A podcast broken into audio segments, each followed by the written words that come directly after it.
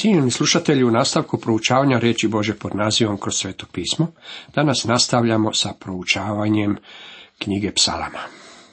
Osvrćemo se na 108., 109. i 110. psalam. Tema 108. psalmu glasi Izraelovo slavljenje i posjed. Ovo je još jedan Davidov psalam i radi se u istinu o predivnom psalmu. Prva polovica je ista kao i u psalmu 57. a druga polovica je poput psalma 60.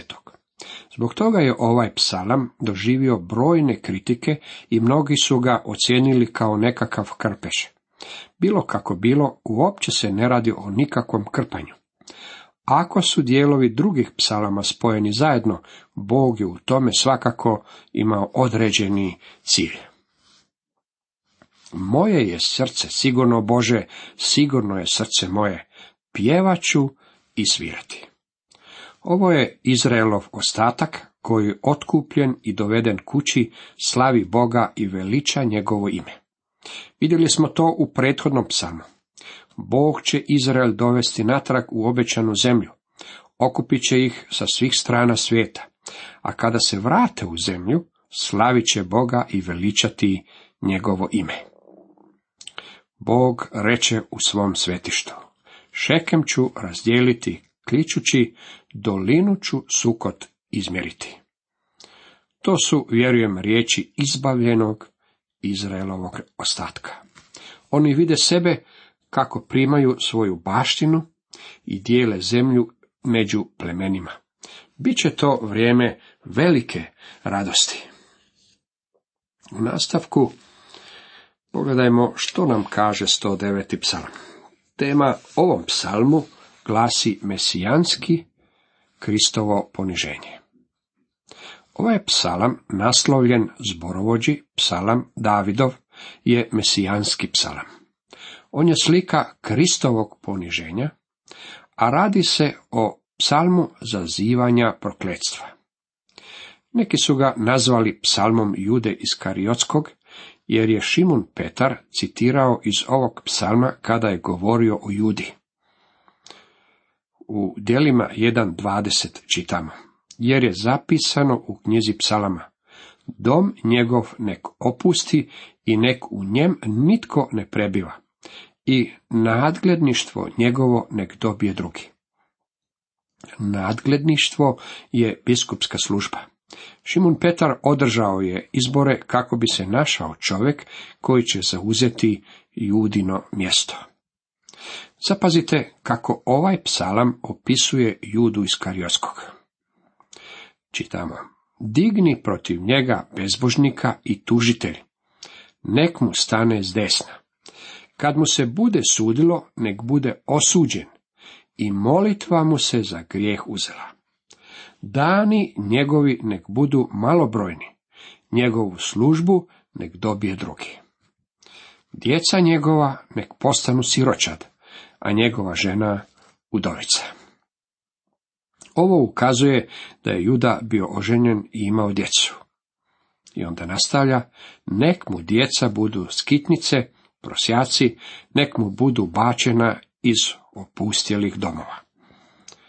Nema ništa strašnije od ove molitve zazivanja prokletstva koja se primijenila na judu. Koliko znam, nitko ne brani judu iz Kariotskog. Imam osjećaj, međutim, da bi stanoviti današnji suci i organizacije proglasili judu nedužnim, a Isusa krivim. Boža riječ jasno govori o toj temi. Juda je bio kriv, a bio je i izgubljen. Ovaj psalam čini stanje izgubljenosti zastrašujućim. Strašno je biti izgubljen. U stvari, gospodin Isus je rekao, a čitamo u Mateju 26, 24. redak, ali jao čovjeku onomu po kojem se predaje sina čovječega, bolje bi mu bilo da se ni rodio nije. Gospodin Isus vrlo jasno je rekao kako je stanje izgubljenog čovjeka uistinu strašno.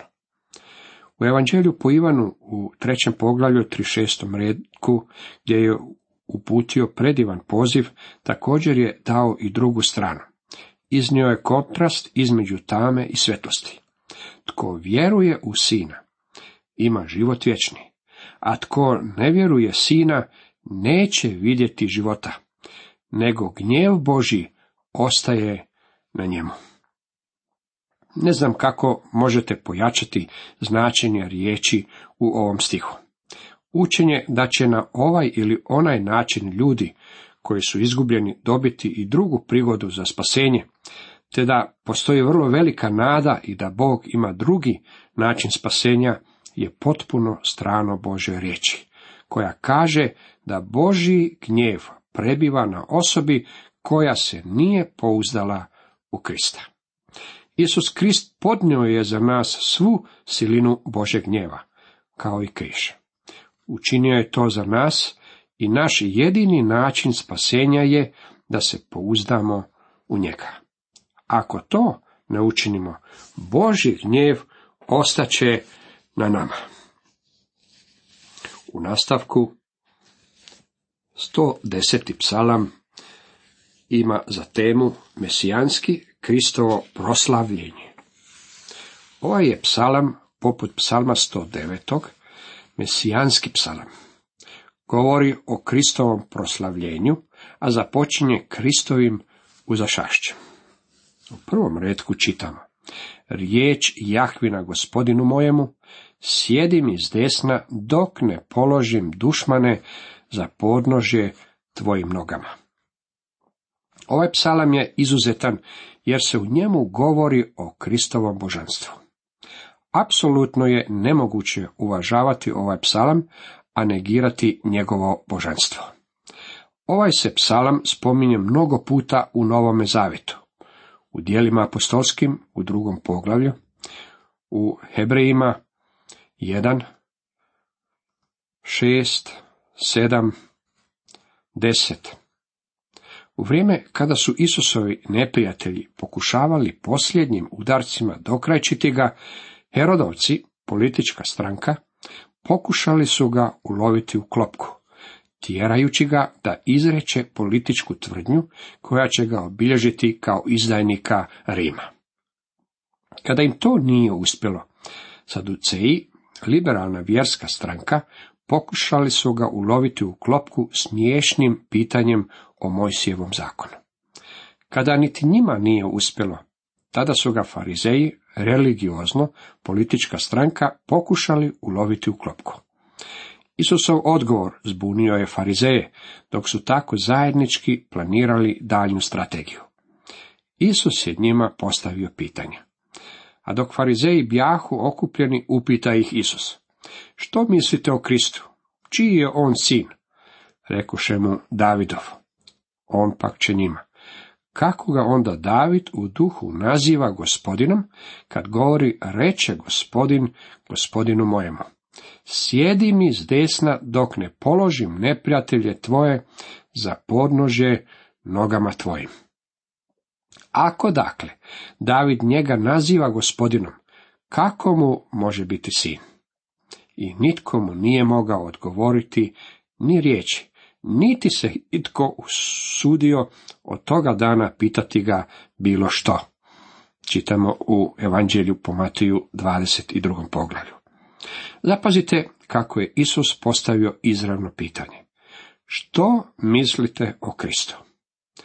Farizeji su odgovorili da je on Davidov sin. Kada je čuo ovaj odgovor, gospodin im je ukazao na psalam 110. kako bi im pokazao njihovo nedostatno poznavanje tog odjeljka u svetome pismu, kojeg su židovi tumačili kao mesijanski. Ovaj psalam, kojeg je napisao David, pokazuje Jahu kako govori Mesiji.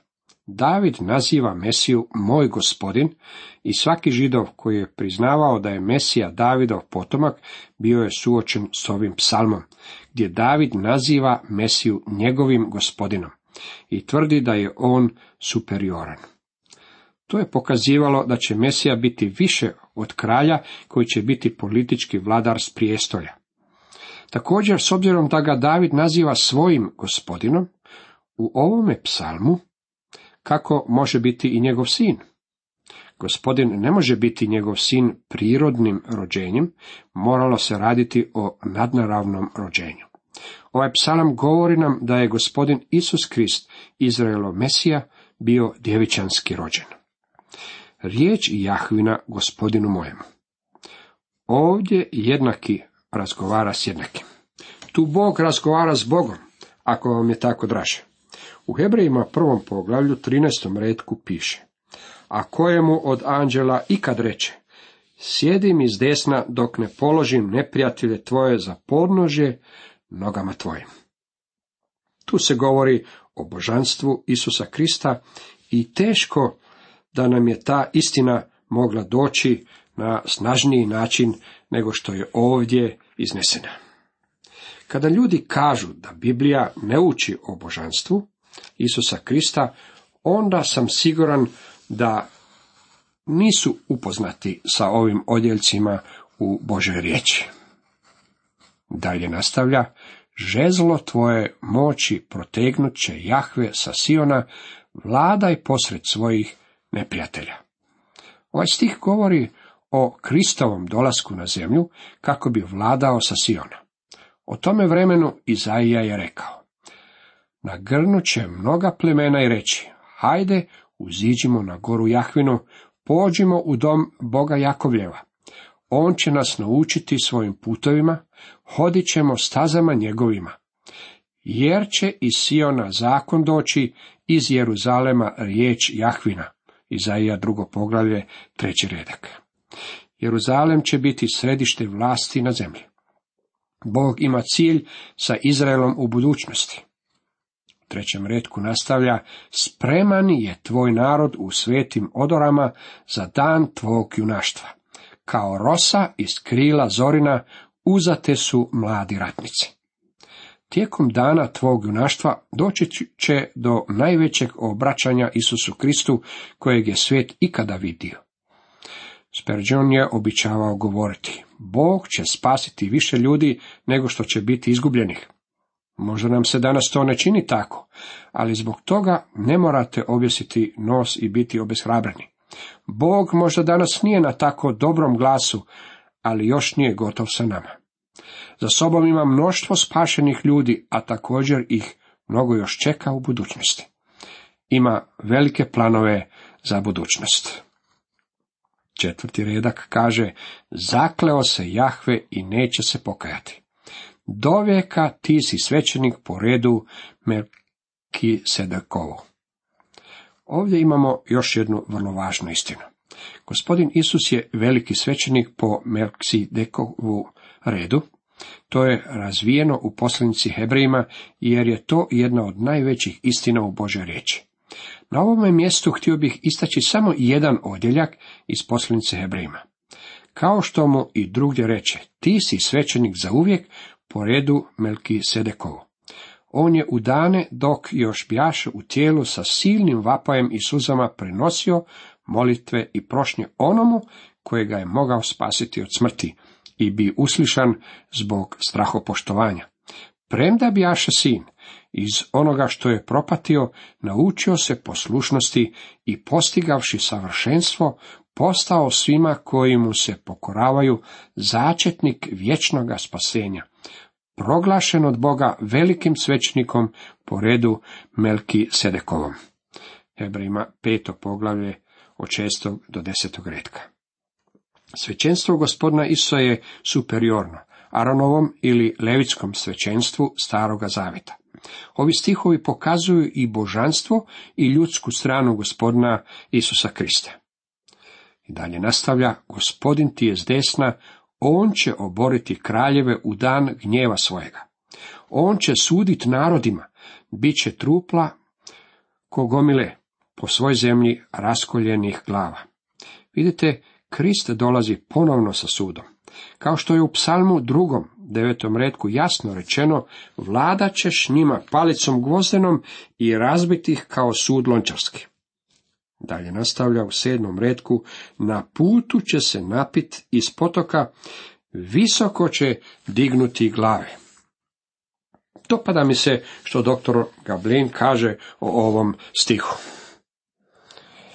pa ću ga citirati. Odjeljak još jednom pred nas stavlja poniženje i uzvišenje našeg gospodina. Poniženje je to što se napio iz potoka. Podsjećamo se na tri stotine Gideonovih vojnika koji su pali na koljena i laptali vodu poput pasa, a koje je Bog kasnije upotrebio i proslavio u pobjedi. Međutim, on je otišao i dublje od toga. Pio je duboke vode patnje i smrti. Stoga Bog je uzvisio na najviše mjesto. Kako je ovo divan psalam. 111. psalam ima za temu Aleluja zbog Božih dijela. Ovo je Aleluja psalma zbog Božih dijela. Na hebrejskom je to savršeni akrostik kojeg ne vidimo u našem hrvatskom prijevodu. Ovim počinje niz od tri Aleluja psalama, i to od 111. do 113. Ovaj psalam veliča Boga zbog njegovih dijela, ali i zbog njegovog otkupljenja koje je nova pjesma, koja će se pjevati u nebo. Stara pjesma je pjesma stvaranja, a nova pjesma je pjesma otkupljenja. Obje su zapisane u ovome psalmu. Hvalit ću Jahu svim srcem svojim, u zboru pravednika, u zajednici njihovoj. Hvalit ću Jahu znači aleluja. Zapazite dijela zbog kojeg mu se iskazuje slavljenje i veličanje. Silna su dijela Jahvina, nek razmišljaju o njima svi koji ih ljube. Sjajno je i veličanstveno djelo njegovo i pravda njegova ostaje do vijeka.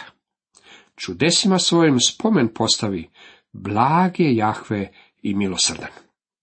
Današnja zamisao pripisivanja postanka svemira prirodnim uzrocima uzima slavu Bogu, Ocu i gospodinu Isusu Kristu. Time ga lišavamo njegove slave. To je kao da negiramo njegovo otkupljenje ili da ga negiramo kao spastelja. Ako ga prihvatite kao spastelja, također ga prihvaćate i kao stvoritelja. Psalmi spominje otkupljenje koje imamo, a koje je sastavni dio Aleluja refrena. On posla spasenje svom narodu, save svoj postavi za uvijek. Sveto je i časno ime njegovo. Ovdje nalazimo riječ časno. Sveti Bog je častan Bog. Takva se titula nikada ne bi smjela primijeniti na čovjeka. Niti jednog propovjednika ne bi se smjelo nazivati časnim. To je titula namijenjena isključivo Bogu. Bog ima otkupljenje za svoj narod. U desetom redku kaže, početak mudrosti, strah gospodnji, mudro čine koje ga poštuju, slava njegova ostaje do vijeka. Dragi moji prijatelji, proslavljamo Boga zbog njegovih dijela. Velika su dijela gospodnja. Velika su u njegovom stvaranju, gdje pokazuju njegovu svemoć i vječnu mudrost. Još su veća u njegovom otkupljenju, što otkriva njegovu pravednost, čast i slavu. Na koncu će doći dan kada će otkupljenje biti dovršeno i kada će sve biti podloženo njegovim nogama. Tada će otkupljeni narodi i samo stvorenje pjevati hvalospjeve Bogu. Aleluja. Cijenjeni slušatelji, toliko za danas.